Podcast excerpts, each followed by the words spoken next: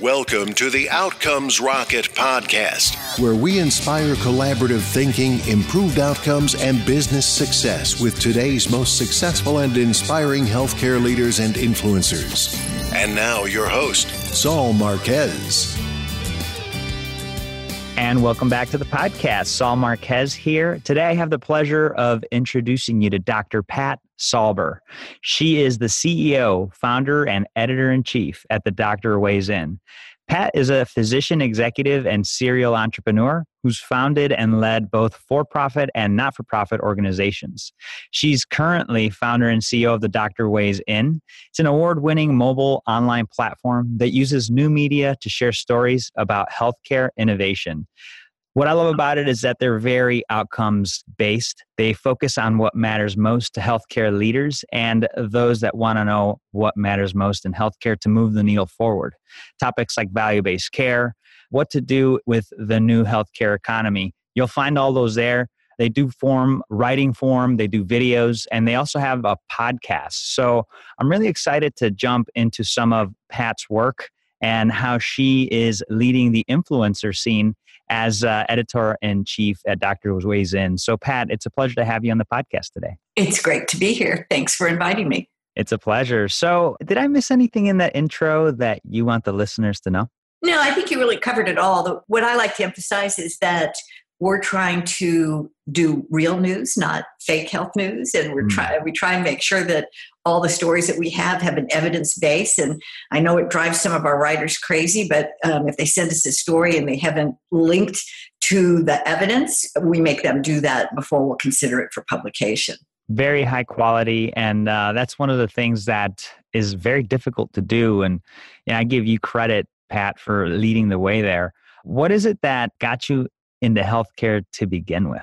Oh, why, why did I want to be a doctor? I, I yeah. wanted to be a doctor from the time I was a, a, very young girl. But when I went to college as a pre med, mm-hmm. my advisor told me, uh, Oh, I'm sorry, but you know, girls don't, don't go to medical school. Why don't you go to medical technician school instead? So hmm. um, luckily, I by the time I graduated, the women's movement had kicked in, and my nice. medical school class at UCSF was very diverse with lots of women, lots of older people, lots of people who had second careers. So I, timing is everything, and I was really lucky. That is outstanding! Wow, and you totally made it happen. And now you've gone from frontline to really impacting a broader audience with your work at the Doctor Weighs In. What would you say, Pat, is, is a hot topic that the healthcare leaders listening to today's podcast need to have on their agenda? And how are you guys addressing that? Well, I think the absolute number one topic, if you care about health insurance, is the continued effort, despite rhetoric otherwise, to undermine and actually kill the Affordable Care Act and mm-hmm. taking down with it pre-existing condition protections. Mm-hmm. Yeah, it's a big problem. So, what are we to do, Pat? Do you think that this is going away, this legislation that helps pre existing condition patients with pre existing conditions get coverage? Absolutely. You know, right now you can see that everybody's running, you know, you'd think everybody was the savior of pre existing conditions if you listen to the political rhetoric right now. But there is a court case which is probably actually already decided, but huh. the decision has not been released in the state of Texas, where a judge was more or less handpicked to hear a case brought by a number of prominent Republicans that will make, listen to this, this is really hmm. interesting, that will make the Affordable Care Act unconstitutional. And we recently did a story on a letter that um, the Attorney General sent to Congress explaining why the Department of Justice unlike what is the precedent, which is for the Department of Justice to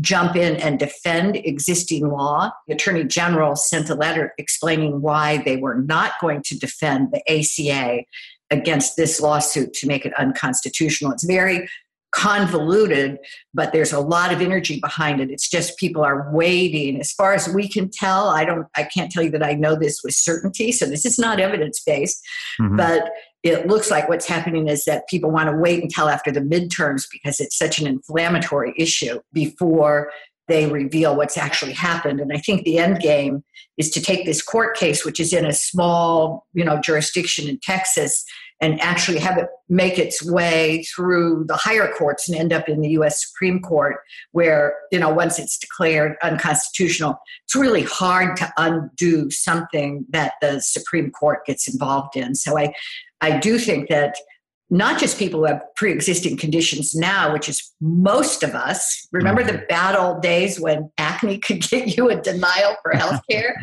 you know everybody needs to be worried about this because you're going to see people who are basically priced out of the market because they're having to pay out of pocket for a whole variety of pre-existing conditions it would be it will be a terrible situation health wise well, and from the sounds of it, it sounds like it's uh, an inevitable end. So, as we think about things like this, you know, and, and the current political environment and, and how things are happening, you know, what would you suggest leaders need to be thinking about? Because at the end of the day, there are the things that you can control and the things that you can't. So, what would you say you'd recommend for the leaders listening to this as an action plan? Sure. And it's not just leaders, it's really everyone. I, I think that we've gotten far too relaxed about how involved we get in in these kinds of issues mm-hmm. and so i find when i talk to people they're they're surprisingly uneducated about these really important issues so i think number one leaders and you know the people that they work with need to read as broadly as they can so that they can understand the pros and cons and come up with an educated decision as opposed to one that's been spoon fed to them you know by some whatever their media of choice is mm-hmm. so i would say that's the first thing is really think of the two or three or ten issues that are really important to you and your life and your family and your uh, you know the people that work for you and your company and dive in and really really try and understand it in some depth. And we like to think that we can help you do that, but we would never say, hey, come to the Dr. Weighs In and, you know, we have all the answers for you. No, we have evidence based information for you, but you need to look at a variety of sources and come up with your own decision, informed decision. Yeah, I think that's such a great call out, Pat. And, you know, today we do need to take more ownership for what we decide. And yeah, it's easy to just kind of drift and go with what your what you called it your your favorite media spoon feeds you. The challenge and the call to action here, folks, is to is to take a, a, a little taste from a variety of sources, take a look at at every angle, and then make a choice. I like to check in on the Doctor Weighs In. It's uh, the drweighsin.com. They also have a podcast. If you guys haven't had a chance to listen to their podcast, an outstanding source for information. So yeah, uh, definitely love your your call to action there, Pat. What would you say an example of a topic you guys have covered recently that's uh, helped your readers or listeners? Oh, uh, that's a really interesting question because I just got some feedback today on one of the stories that we did. Nice. We get stories on a regular basis from a doctor who is an infertility specialist. Huh.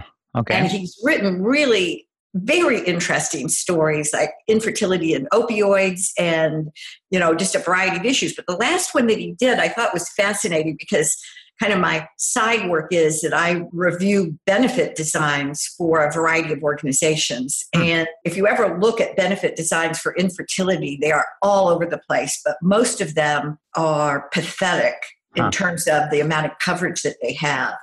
So, this doctor's latest article, he wrote about not only the inadequacy of the coverage and the fact that infertility is a disease. You know, this isn't this isn't just a women's issue. Oh, those women they want to have some babies. You know, that's the way it gets framed. So it's okay. Why should I pay for you to have your babies when you know my babies are already grown up? That kind of attitude. And he wrote a very compelling article, and also talked a lot about. It included interviews with other people who talked about why we've accepted the inadequacies of these benefit designs when it didn't take very much to get Viagra covered, but mm-hmm. it takes a whole lot to get infertility covered. Although I realize that it could be quite expensive, there's still ways that you can put in a decent benefit design for people.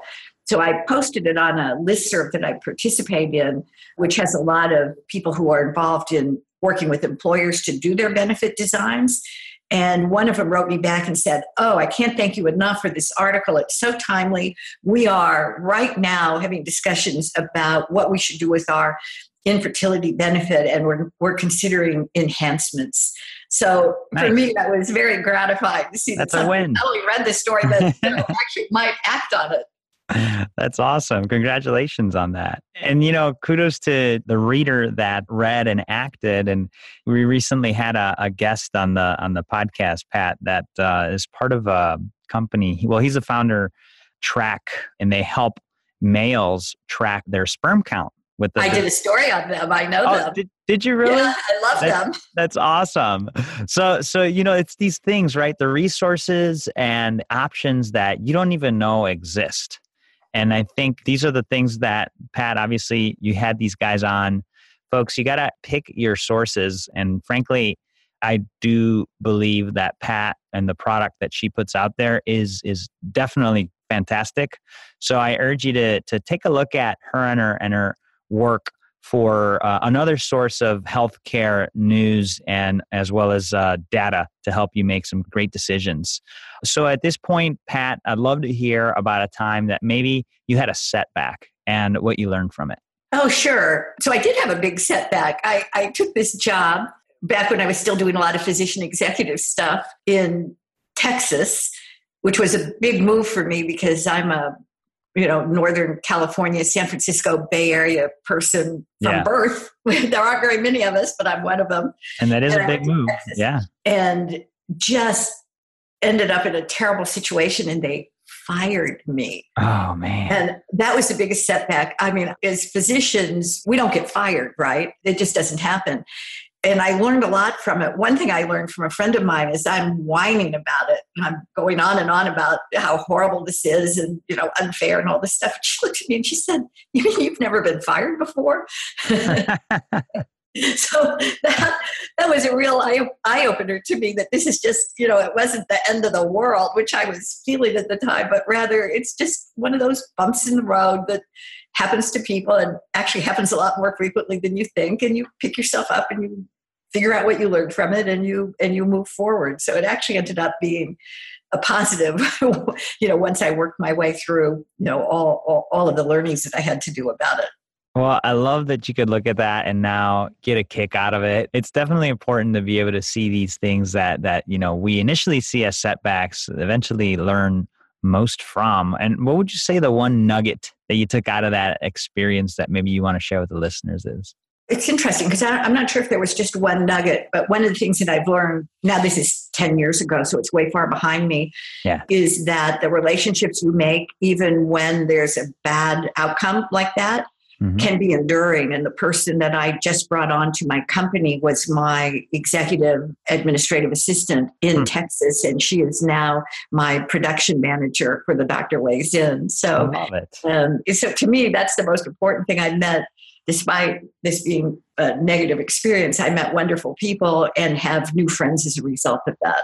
So strong. I love that. And and you know, yeah, there's there's always a silver lining, folks. If you focus on it, you will find it. And maybe oftentimes it's not readily apparent, but if you keep searching, reflecting, it will definitely show up.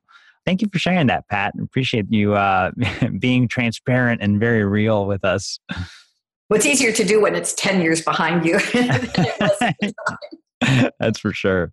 That is for sure. Now, tell us about an exciting project that you're focused on today.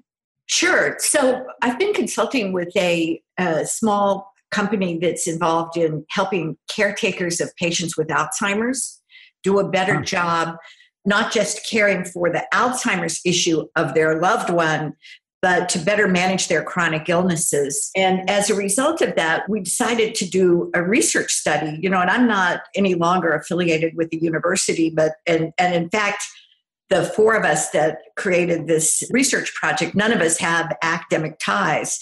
But we ended up doing a really interesting research study that showed that Alzheimer's having Alzheimer's impacts the overall cost and outcomes of care for chronic illness which sounds intuitive, right? But we were able yeah. to demonstrate it with, we used the CMS 5% sample, which is a huge sample of cost and place of service and demographic data for Medicare patients. and we ended up getting it published. I have the final proofs on my desk right now. Nice. And I was able to give a presentation of the results at a big Alzheimer's conference in uh, Switzerland last wow. month. That was a, a very consuming kind of project. It was big to finish the research project, big to try and get it published, and and then big to for me who's not primarily an Alzheimer's researcher or primarily yeah. focused on Alzheimer's, although we write about it a lot, to be able to present to a, a community of internationally known people in the field of Alzheimer's disease. So that was that was my big project for this year. Wow, congratulations. And, and so was it well received, I imagine? It was well received. I mean, I, I whipped myself into a little bit of a frenzy wanting to be sure this was a very uh, data intense uh-huh. kind of a presentation at a conference where people were talking more about theoretical issues. My the panel I hmm. presented on was was uh, called frameworks for alzheimer's so you can imagine how theoretical that is and then i stood up and and showed them the data but they we got really good feedback from it wonderful wow that's awesome congratulations yeah thank you well, the quality and the dedication that you put into these uh, these products of, of your work is is certainly resonates with all the people that touch it. So keep up the amazing work that you're up to, Pat. I mean, it's really making a difference for people. Well, I hope so. Thank you. That's uh, that's very nice feedback.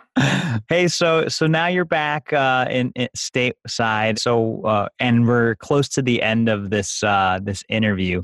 We're gonna do a brief lightning round with four questions.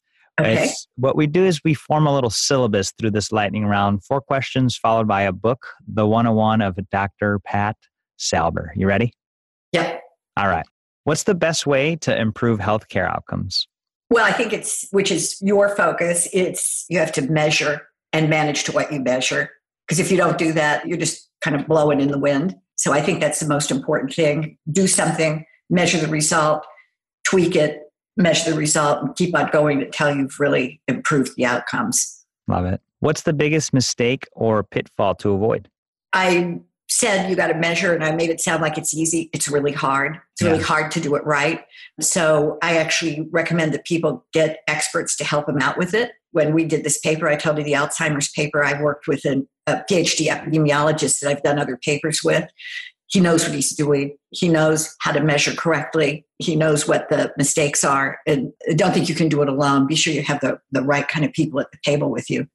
Such a great call out, Pat. How do you stay relevant as an organization despite constant change?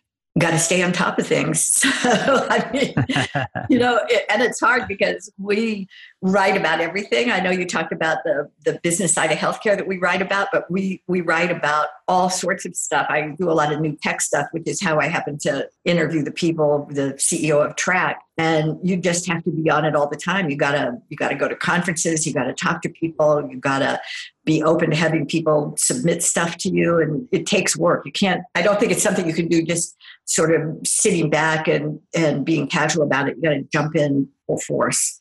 Love it. And what is one area of focus that drives your organization, Pat? Well, our big focus now, and this comes back to measurement and management, is we want to continue to get bigger. Mm-hmm. And we have gotten in the past very tied up with just being sure that we had good stories and so forth. But you can have really great stories, but if no one's reading, you're not going to drive any change. So, a big focus uh, for us this year is to do a lot of, of measurement. I brought on a person who's an expert in what's called technical SEO, search engine optimization. And he has already doubled our page views. Like in the first month, he had doubled our page views. Nice. So we want to be sure not only do we have really good stories, but the people are are actually have access to them. They know about them and they're reading them. Outstanding. That's definitely wonderful. And congratulations on, again, getting that expert. And folks, there's a theme here, right? If there's something that you're looking to impact and have a very quick impact in, I use that word quick in quotations because in healthcare, things do take a while. Um, but leverage an expert and, uh, you know, the money that you'll spend, it will be worth it if you do get the right person. So, what book would you recommend to the listeners, Pat? Okay, so I did think about this question. You did send it to me at the time. And I had a Uh-huh. hope. I, I listen to books on tape. I don't read much anymore. I don't read Yeah. business books. But I think the book that impacted me the most this Mhm. year was a book called Dark Money, which Hmm. is a book by Jane Mayer, who's a Pulitzer Prize winning author. And if you think you know what's going on out there in the world of politics, in the world of political influence, you are you are wrong.